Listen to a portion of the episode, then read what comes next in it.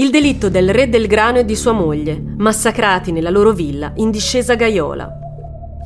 Il re del grano, così Franco Ambrosio era stato ribattezzato dai media per via del suo sontuoso conto in banca, costruito grazie alla sua attività nel settore cerealicolo. A un fiorente periodo lavorativo, per via di alcune disavventure imprenditoriali, ne era però seguito uno meno radioso. Accusato e indagato per alcuni crimini finanziari, Ambrosio ne era comunque uscito pulito e aveva mantenuto un certo benessere economico che permetteva a lui e a sua moglie di vivere nella luccicante villa in discesa Gaiola. Il giorno in cui vennero rinvenuti i cadaveri dei coniugi, morti ammazzati ammazzati proprio nella loro abitazione, il movente non ebbe però nulla a che fare con un raid punitivo, bensì con una goffa rapina finita male, ad opera di tre maldestri ladruncoli rumeni che finirono poi all'ergastolo per omicidio. Tra i malviventi vi era anche un giardiniere che fino a qualche mese prima aveva lavorato per Ambrosio. L'uomo, insieme a tre complici, si era introdotto nella villa pensando che fosse disabitata. Dopo essersi ubriacata, la banda fece irruzione nell'abitazione e si trovò però di fronte il proprietario.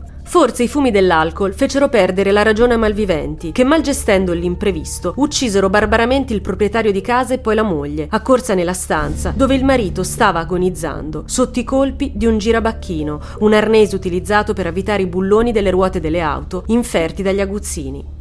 La banda, dopo aver compiuto il duplice omicidio, non si fermò a depredare le ricchezze degli Ambrosi, si prese piuttosto tutto il tempo per mangiare e bere quanto era riposto nella cucina dei coniugi, lasciando la villa solo all'alba. Le indagini misero presto in manetti i colpevoli. Il giardiniere infedele, una volta condannato all'ergastolo, chiese più volte perdono ai familiari della vittima, ma il tentativo di riparare a quell'inutile spargimento di sangue si rivelò tanto tardivo quanto inefficace.